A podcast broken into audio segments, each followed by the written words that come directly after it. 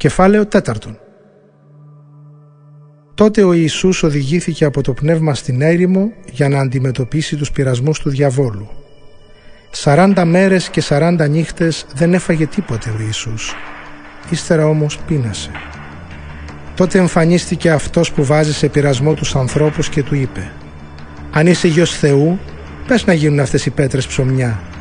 Ο Ιησούς όμως του αποκρίθηκε.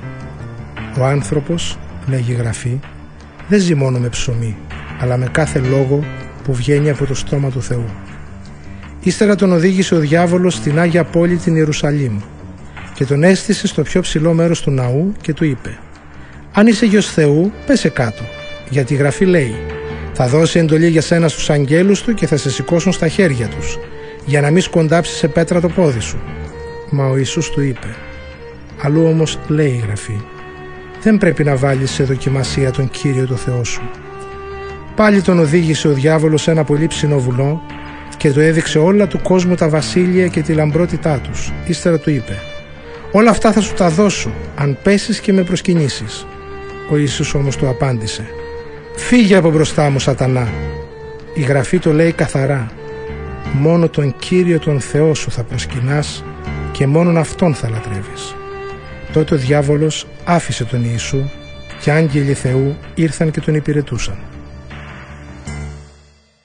Όταν έμαθε ο Ιησούς πως συνέλαβαν τον Ιωάννη, έφυγε για τη Γαλιλαία. Εγκατέλειψε όμως την Ναζαρέτ και πήγε και έμεινε στην Καπερναούμ, πόλη που βρίσκεται στις όχθες της λίμνης, στην περιοχή των φυλών Ζαβουλών και Νεφθαλήμ.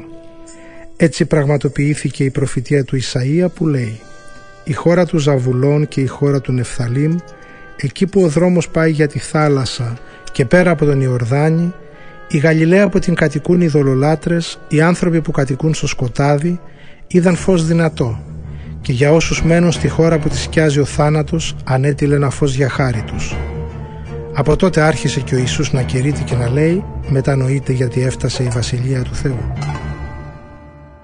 Καθώς ο Ιησούς περπατούσε στην όχθη της λίμνης της Γαλιλαίας, είδε δύο αδέλφια – το Σίμωνα που τον έλεγαν και Πέτρο και τον αδελφό του τον Ανδρέα να ρίχνουν τα δίχτυα στη λίμνη γιατί ήταν ψαράδες. «Ακολουθήστε με» τους λέει «και θα σας κάνω ψαράδες ανθρώπων». Και αυτοί αμέσως άφησαν τα δίχτυα και τον ακολούθησαν.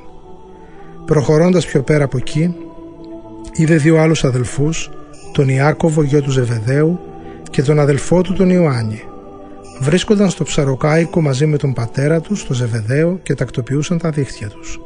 Τους κάλεσε και αυτοί άφησαν αμέσως το καΐκι και τον πατέρα τους και τον ακολούθησαν. Ο Ιησούς περιόδευε όλη τη Γαλιλαία. Δίδασκε στις συναγωγές τους, κήρυτε το χαρμόσυνο μήνυμα για τον ερχομό της Βασιλείας του Θεού και γιάτρευε τους ανθρώπους από κάθε ασθένεια και κάθε αδυναμία.